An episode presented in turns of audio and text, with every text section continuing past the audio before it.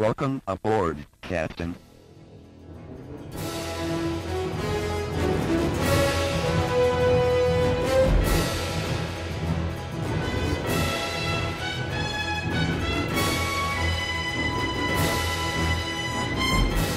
Welcome back to the Star Trek Minute, the semi daily podcast where we analyze and discuss Star Trek III The Search for Spock, one minute at a time.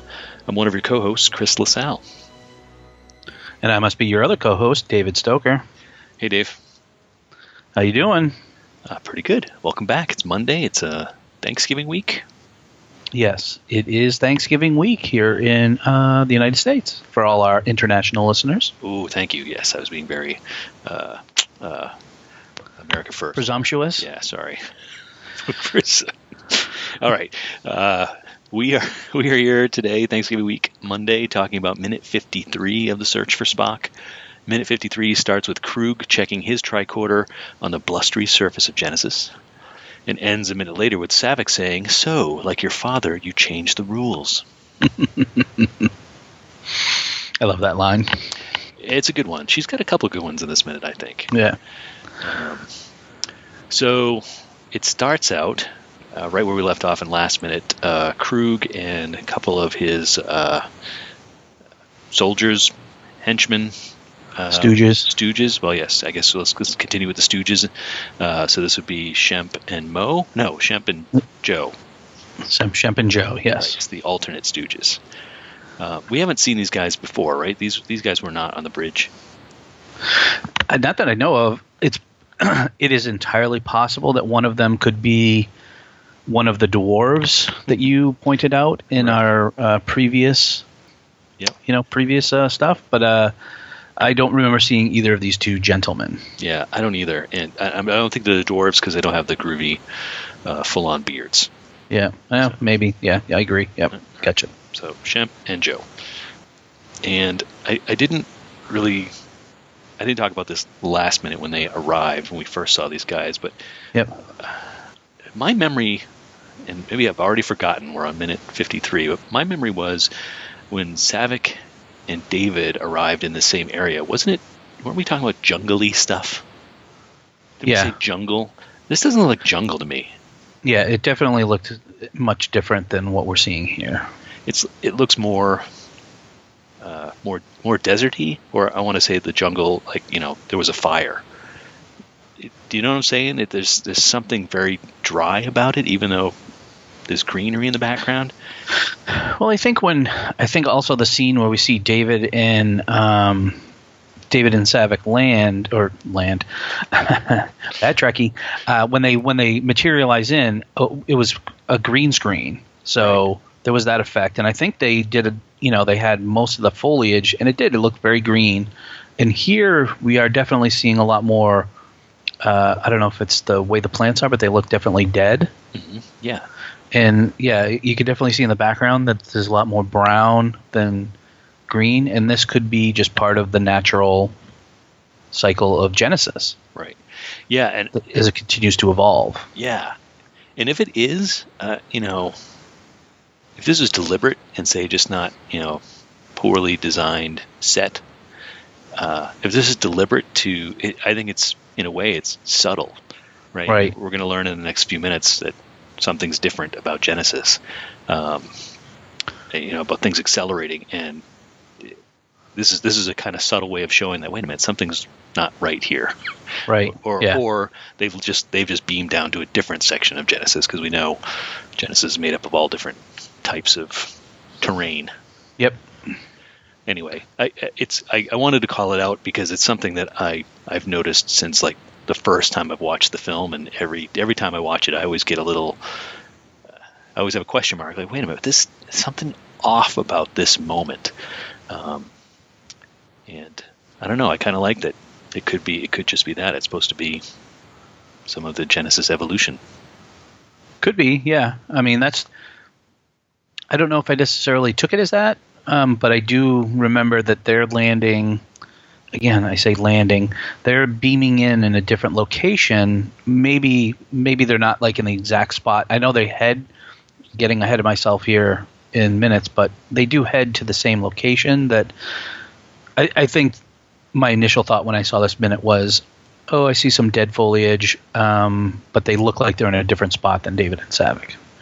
And they're getting like dust blown in their face, Yes. right? Which is also So they may have come in like on the edge of like maybe one of the desert areas or something. uh, where the snow meets the desert, or vice versa. yeah, something Yeah. like that. Uh, what do you think of uh, the Klingon tricorder? Um, it sounds like my phone. It totally sounds like my cell, my not my cell phone, my uh, my landline cordless phone. That's pretty funny. Who knew how futuristic your phone was? Interesting. Interesting. It just has, it has that little pop up thing that Kruge is looking at with the little green yeah, square. yeah. Um, I, I like Yeah. it. It doesn't look as you know, uh, you know, with all Klingon stuff. It, they always have that kind of uh, doubles it a, doubles as a weapon look to it. yeah, You know, that kind of hard edge and um, uh, you know, the Federation stuff, especially later in Next Generation, everything's got you know curves and smooth and. Um, I, I like that it's different enough that you know, looking at it, I'm like, oh, that doesn't look like Federation gear to me. It looks Klingon. yeah, that totally looks Klingon. Yeah. Do you know, Dave, who's playing our our Klingon pals here? Uh, So I know, I, I know, I know Shemp. Shemp is played by a actor named Dave Cadente or Cadent. It's uh, C A D E N T E. okay. Um, unfortunately, I do not know who's playing Curly Joe. Okay. It's always a bummer when, uh, well, we've talked about that before. These uh, all these uncredited people that are getting some decent screen time. Right. Um, It's very windy on the planet too. In the in the region that uh, Kruge and his uh, goons are in, right. it's very very windy. Very windy. I'm, I'm, I'm pausing and trying to remember my, you know, high school meteorology. Uh, why is it windy? Because air rushing from one area to another. Never mind. All right. Anything else on our pals the Klingons? I I don't have anything right now. Yeah. We'll see more of them later. For sure. Oh, other than no, wait. One of, uh, has some nice jewelry going on. He's got a couple. Cool- He's got at least I don't know if it's one ring that like you know kind of wraps around. Oh yeah, I guess he does. or- Yeah, Um, but uh, I would not want to get punched. looks like he's wearing some sort of, and I maybe I never noticed it before. Is he wearing some sort of neck, like band or something, like a choker? Joker. Uh, you're thinking of McCoy. uh, yeah, he's got kind of yeah, he's got some he's got some jewelry there. He's got a he's got some puka shells or something. And then our uh, our friend there in the foreground, farthest to the right, he's got some sort of silver silver, like uh, ornamental thing in his hair. Yeah, and we've seen those before too. I think. Uh, Yeah. I think the guy you say is played by John Larroquette, Maltz. Maltz, yes. And I do like. Uh, geez, I guess I had more Klingon stuff. I do like the. Uh, I do like that these. Let's just call them soldiers. You know, they're like Yep. grunts or whatever. Uh, they look like they're ready. They, they've got you know, uh, like a metal turtleneck on right there. Yeah, they're ready for battle. They're ready for battle. Like they're, they're they, they might as well be wearing you know a suit of armor, right? So their their neck is all set. All right, that's all I had. Okay, So back to the uh, snowy desert, back to the Arctic. which now has thunder, which I'd, Hmm. never, I'd never really noticed that before. But uh, Yeah. in watching this, like, ooh, thunder. Thunder in a snowstorm, I have experienced it once in my life, and it's very, like, what the heck is going on? it's Right. very disconcerting because that's not, you know, that those don't go hand in hand normally. Uh, so it's a nice touch that is thrown in here. I don't know if they they're not reacting to it, are they? Is Saavik actually now? She, she might be kind of looking up at the sky when she first walks into frame, and so I don't know if she's it's because she just heard thunder and is like, "What the heck is going on?" Mm, maybe. She still has her bag. Yeah, and David looks totally exasperated that he had to carry uh, Spock all that way. He gives her he he gives her this look as if to say like, "Can we stop?" This kid is killing me. Yeah, my back. my back. You Vulcans are dense. This kid's heavy. Yeah, so they, they so they sit down. Um, I, I thought they were going to bond a little bit or something. Or Right, yeah. Let me share with you how I feel about you know, Spock. Or, um, but instead, she puts him right on the defensive. But she doesn't do it in such a way that's accusatory. Like, Hmm. like I could have expected, like if it was a human character, you know, it's it's time for total truth between us, man. You know, this planet is not what you intended. But she is very soft and very, you know, she's not very accusatory in her tone. She's just, you know, uh, it's time for total truth between us. That this planet is not what you intended or hoped for, is it? Why do you think she says that? Uh, I mean, it, you know, in retrospect, it's a good question for her to ask. But up to this point, is it just because she's like, "Well, we are just in the desert a few minutes ago. Now I'm in the middle of the snowstorm and there's thunder." And you know, is she, you know, is, is she picking up on these clues, or is it just the Well, fact I that think- Spock is alive? Well, I think it's probably the weather. I think it's you know the the the thunder and the snowstorm. That's Spock being alive. I think that's the big key. Probably is like, yeah, something's not a something's not quite kosher here. and I will bring up one thing about um, this line, and I think you may have said it on Friday, and you mentioned about Saavik using contractions. Yeah. She actually uses a contraction here. She uses the word "it's." Ah, all right. It's time for total truth, and that is contraction of it is. All right. So I imagine it then. Hmm. It's just No, I just wanted to bring it up that I, I think in most cases they don't use things like can't or won't. I think they use the you know will not or cannot. But I just thought it was interesting that you know the first word out of her mouth and this one is a contraction. all right. you're calling me out? Thanks a lot, man. Calling you out. Uh, all right, so so she's clued in. She thinks there's something weird going on. So she uh, asks David, and you know, it's not what you hope for, is it? He said, not exactly. Uh, which is a Not weird exactly. not exactly. That's What do you mean? And again, same thing. It's just like you know. So what is it that? Uh, I, I'm glad we're at this minute. So let, let- so he, he- David reveals that he uses protomatter in the Genesis matrix. So now this is a whole thing that we can. Um, first question. Where, where's my first question? First question. You know, David says not exactly, and she says why. Well, I'll use protomatter. Do you think? Do you think David, uh, even when they were up on the Grissom and you know scanning the terrain, Mm. uh, do you think he already had some some doubts, especially when the terrain kept changing? Do you think he, he was already worried about it? Um, I think he was more excited about what was going on in those early minutes when we see him up on the Grissom. I think maybe his. I don't want to. This is going to sound the wrong phrase, you know, lust for power. It's more of like his recognition, lust for recognition or scientific achievement was probably affecting his judgment, so to speak Sure. and um, I think he even, you know, he alludes to that later in this minute about why he does it. Um, but I definitely don't get the feeling that he cares that much when they're on the Grissom Right. that their things may be going wrong. Yeah. Yeah. It's yeah. It's maybe maybe he was um, you know wishful thinking. Like okay, maybe uh Yeah. maybe there isn't going to be a problem there. But also, and and, and you can stop me if I'm going to be you know a huge you know uh, downer or whatever. But why didn't they have, did they have problems in the Genesis cave back on Regula? Mm, well, do we talk about this already? I feel like we, or did we talk about this offline? we may have we may have had a, an offline discussion, but if we're going to talk about it, we might as well talk about our theories about what the difference between the cave and we may have a little bit talked about stuff.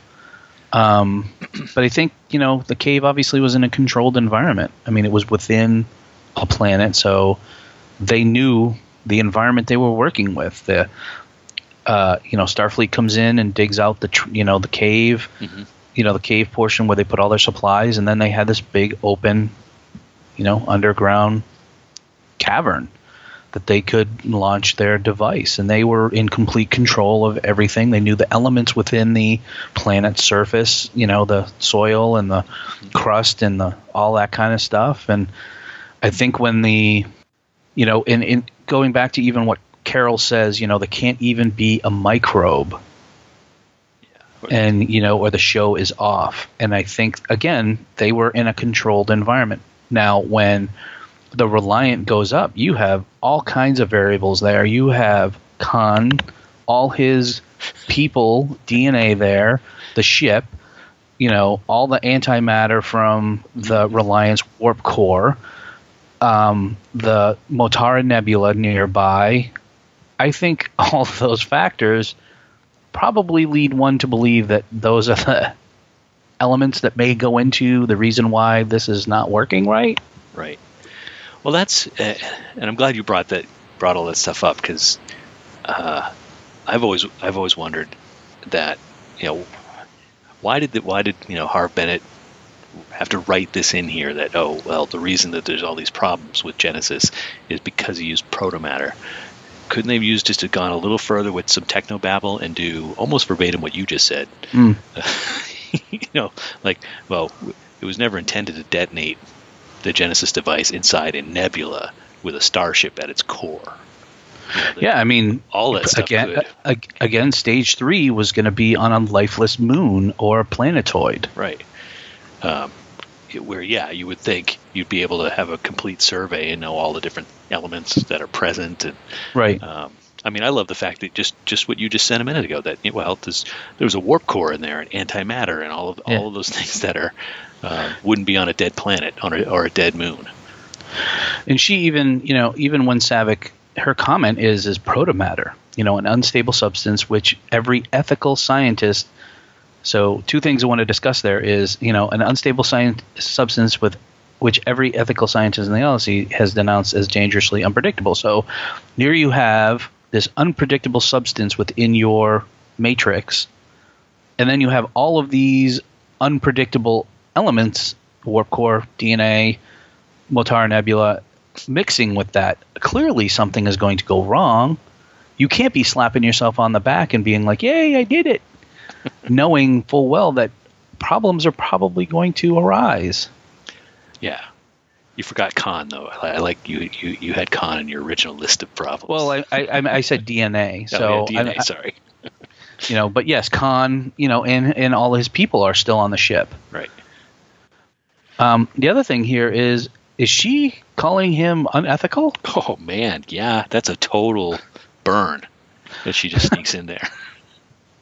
I mean, she says it so matter of factly. You know, she's a Vulcan, but she says it like you know every other ethical scientist in the and it's just like that's total. She took the glove off and slapped him right in the face and be like, "You ethical, unethical sob." Yeah, this is a judgy Saavik here. Yes, she couldn't. She could have just said scientist, right? Every scientist in the galaxy has said is. Uh, I find it. It's also an interesting distinction of, you know, every ethical scientist has denounced it uh, as dangerously unpredictable. So does that mean that the the non-ethical ones are like, no, no, protomatter's great, it's yeah, all good. like it's a weird, you know, two sides of the same coin or whatever. But I feel like to go back to something you had said about like, oh, just technobabble. I feel like this is this is the technobabble, mm. and I feel like it's I just feel like it's too easy, too easy out to advance the plot here, um, in the sense of, you know, he, she's like, you know, what she basically asks him like, this is not what you wanted. What happened?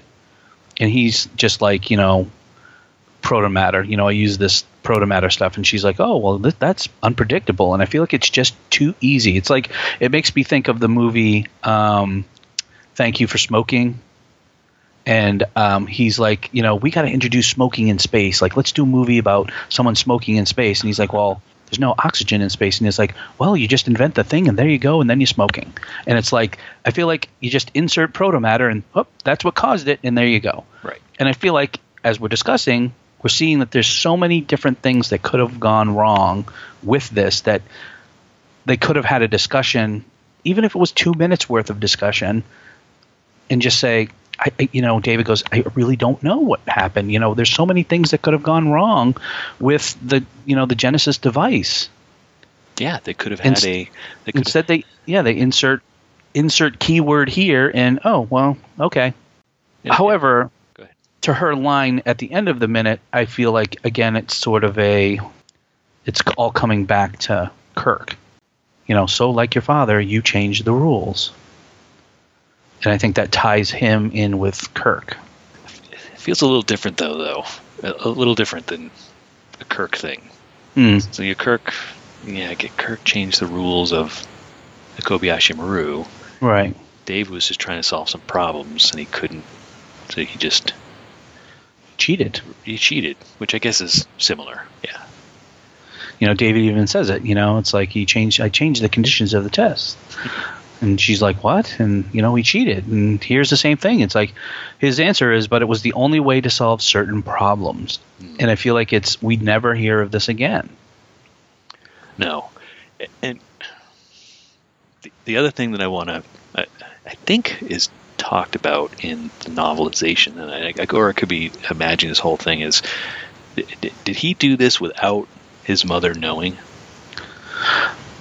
You know, in reviewing this minute, that was one of the questions I had was did he do this all on her own? Like he couldn't get something to work and he was like, "Oh, well if I just add, you know, 2 kilojoules of protomatter or whatever whatever measurement you use to measure protomatter in, you know, I, I can get the desired result."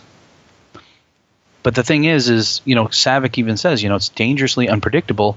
How many times did they have to? I feel like even consistently they wouldn't have been able to test it. And did he just get lucky? You know, they did the test in the in the laboratory nine times, and nine times it happened to work. They do it in the underground cave, and it just happens to work. Is this the one instance that it just doesn't happen to work? Like he just got unlucky here? Yeah, could could be. Yeah, could be just like a uh, a randomizer. Mm. Sometimes it works, sometimes it doesn't. Yeah. I was also trying to figure out if you know if he did it without Carol knowing. You know, was it just when you know where was she? you know, was she at dinner and he snuck back in the lab and just said threw in his what you call it, the kilojoules of protomatter, threw those in there. I figured it out. Maybe maybe it was just that simple. Yeah, Or maybe she was um maybe she was in on it. Ooh. You know, you know maybe she he said to her said, you know, I, we're not going to get this to work unless we we think of something outside because in the end it was her name on the project. It was her project. It wasn't his. Because he David even says to her, you know, you'll go down and you know in the history books with Newton, Einstein, Surak. Yep. And I think in the end it was her name that would be tarnished by any unethical stuff. So I feel like maybe she was in on it. maybe. Um, I- uh, maybe, but in the novelization, it, it is. Uh, Saavik says, um, actually calls it out that, that Carol didn't know.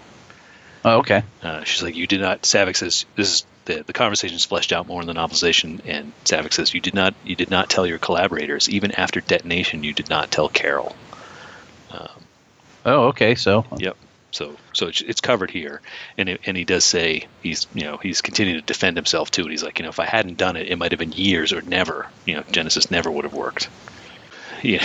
If you start to follow the, if you start to follow the, if you unwind it now, um, Yeah. If there was no Genesis, you know, if Genesis didn't work, Khan probably wouldn't have gone after Genesis. You know, uh, well, you, how far back do you unwind it? Chekov wouldn't have gone to Ceti Alpha. Khan wouldn't have been freed. you know, all this, the whole chain of events, yes, right? The whole chain of events of Wrath of Khan would almost would would either played out differently or not happened at all. right. Yeah. And so this right here, I guess this moment, this minute is like, oh, it's all your fault, David. You caused all of this, right? By cheating. Wow, that's a lot for a uh, that's a lot for a guy to take. I know. Do you think is he's your fault, you know. Your fault. it's a fake Terrell's not around. All those I'm- people died on Reliant. Right, right. So, oof. That's uh, that pretty weight. heavy there, man. I had not even, I had not even thought about the fact that, eh, in essence, it's David's fault. Yeah. And I think that little uh, when he's rubbing his forehead, he probably realizes right there, it's like, oh my god, I'm gonna be in trouble. Can he get in trouble? Would he get in trouble for that? Um, You know, like so. Okay, so let's let's play the you know, if the movie ends differently, and David, you know, would David get in trouble afterwards? You know, say they, they get off the planet, and well, I think definitely Saavik's gonna. Be, she gonna tell on him. well, so here's here's another thing. They clearly so part of the reason why I think this discussion happens is because they have a relationship. hmm I think if it was anybody else, he doesn't answer these questions. Oh, interesting. I think because they're on the planet, trapped, they have sort of a. We know that they have a romantic relationship. I feel like they know each other and that she he can honestly answer these questions. So I think I would I would say that she would not. I don't think she would tell on him, so to speak. she wouldn't pull a Cindy Brady. Okay. Uh, well, so Do you? Do you think she would tell on him? Um, you know, I think she would. I think she would. You know, uh, because because she'd have to file a report, and uh, Yeah, but she know, doesn't necessarily have to file it about about that. I don't know. You know, it's like uh, uh, Spock would do it. You know, a Vulcan would do it. Like, well, here's all the fa- here's the conversation I had. Oh yeah, by the way, yeah, Uh. proto matter. I don't know. I guess. I mean, I'm also I'm also you also got me thinking as you're asking me that I'm also thinking like well who else would he have confessed this to like if it was anyone else I think I think if it had been Kirk in him yeah. in this situation I think I think he would have confessed to him but I was like well if it was Chekov you know if it's a situation Oh, no. it was Check he would Well, yeah, I think. Well, I think that's why. I think that's why he confesses to her is because they the the previous relationship. right And I guess now that I'm thinking about it, yeah, the more I think, yeah, she'd probably tell on him. she does things by the book. by the book So yeah by the book uh, and also with Genesis it's never, Genesis. it's never really uh, I guess because of what goes down in this film, you know, the Genesis project is no more. And and again, if we're being all hypothetical and say, okay, they get off the planet, she uh, if she didn't rat him out Hmm. and he went back to work and said, Well, I'm gonna build, you know, Genesis Mark II. You know, Right. Which he rat him out then. He'd be like, Look, you already you know, Yeah, if she doesn't. Yeah, if she doesn't rat him out at the end out of loyalty or love or whatever, and then he's like, "Hey, I'm gonna start doing Genesis too," I think yeah, she totally would be like, "Uh, uh sorry, you're uh, you're going down." Or she would show up in the last the last scene and be like, I got transferred to your science station. We're gonna figure this out together. And she'll be wearing the no proto matter t shirt. No proto matter. Um, speaking of proto matter, I did I did uh, did a little, re- little research on it, um, and uh, of course, proto matter is a highly dangerous, unstable form of matter. Is it? she pretty much gives us the textbook definition here, uh, but it is uh, it's it's got uh, it's got um, it shows up a lot in in the Star Trek series. Uh, uh, a lot of it in DS9. There's multiple uh, Mm. instances in DS9 where um, so one of them, Dr. Bashir, tries to destroy a sun with protomatter. And Oh, wow. And there's another one where another scientist tries to attempt to reignite a star, which I guess would really be the same thing, right? Destroy a sun, or destroy a sun, or reignite a star. Yep. Um, uh, and it also shows up in Voyager a couple of times. So this is not the last, not the last of last appearance of protomatter. So kudos to the writers. You know, I, um, this could easily have been just a one-off thing, and you know we Right. hear about it again. But uh, they definitely used it for um, some additional plots later on. And I have I have one last note. Okay, go for it. Um, let's talk about the the the the snowy desert. Um, the scene where David is confessing, and uh, Spock number one sitting in his lap. Uh, and I think I Is, mentioned too. wait, wait, is that how we're going to refer to them now? As Spock number one? Spock number Hey, one. you're, you're Spock two? Yep. You're Spock number one.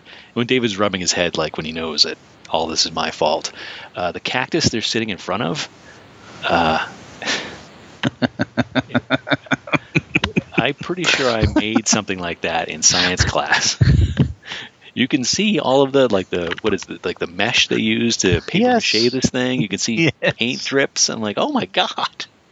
Um, I can Yeah, whoever let this one out of the editing room or pff, even let it on film, just move them over a little bit and have them cover the badness or something. But yeah, it just it it's it's pretty glaring there. Yeah, and you know I can forgive you know the spray on styrofoam, you know, f- fake rocks and stuff, but this one is like, oh my god, I can see everything. Um, so anyway, that's my that's how I, that's my last note for this minute is the terrible cactus. Yes. Bad. How about you? Do you have anything else for this minute? I don't. I'm good. All right, so the big David confession. Yes. All right, well, let's wrap it up, and we'll. Uh, um, in the meantime, folks, if you want to uh, head on over to the Star Trek Minute Listener Federation, which is our group on Facebook, uh, where you can come in and, and talk about the show, talk about fake cactus, whatever whatever you want to share with us. Um, and we are going to be back again on Wednesday, talking about minute 54 of the Search for Spock here at the Star Trek Minute. Bye now.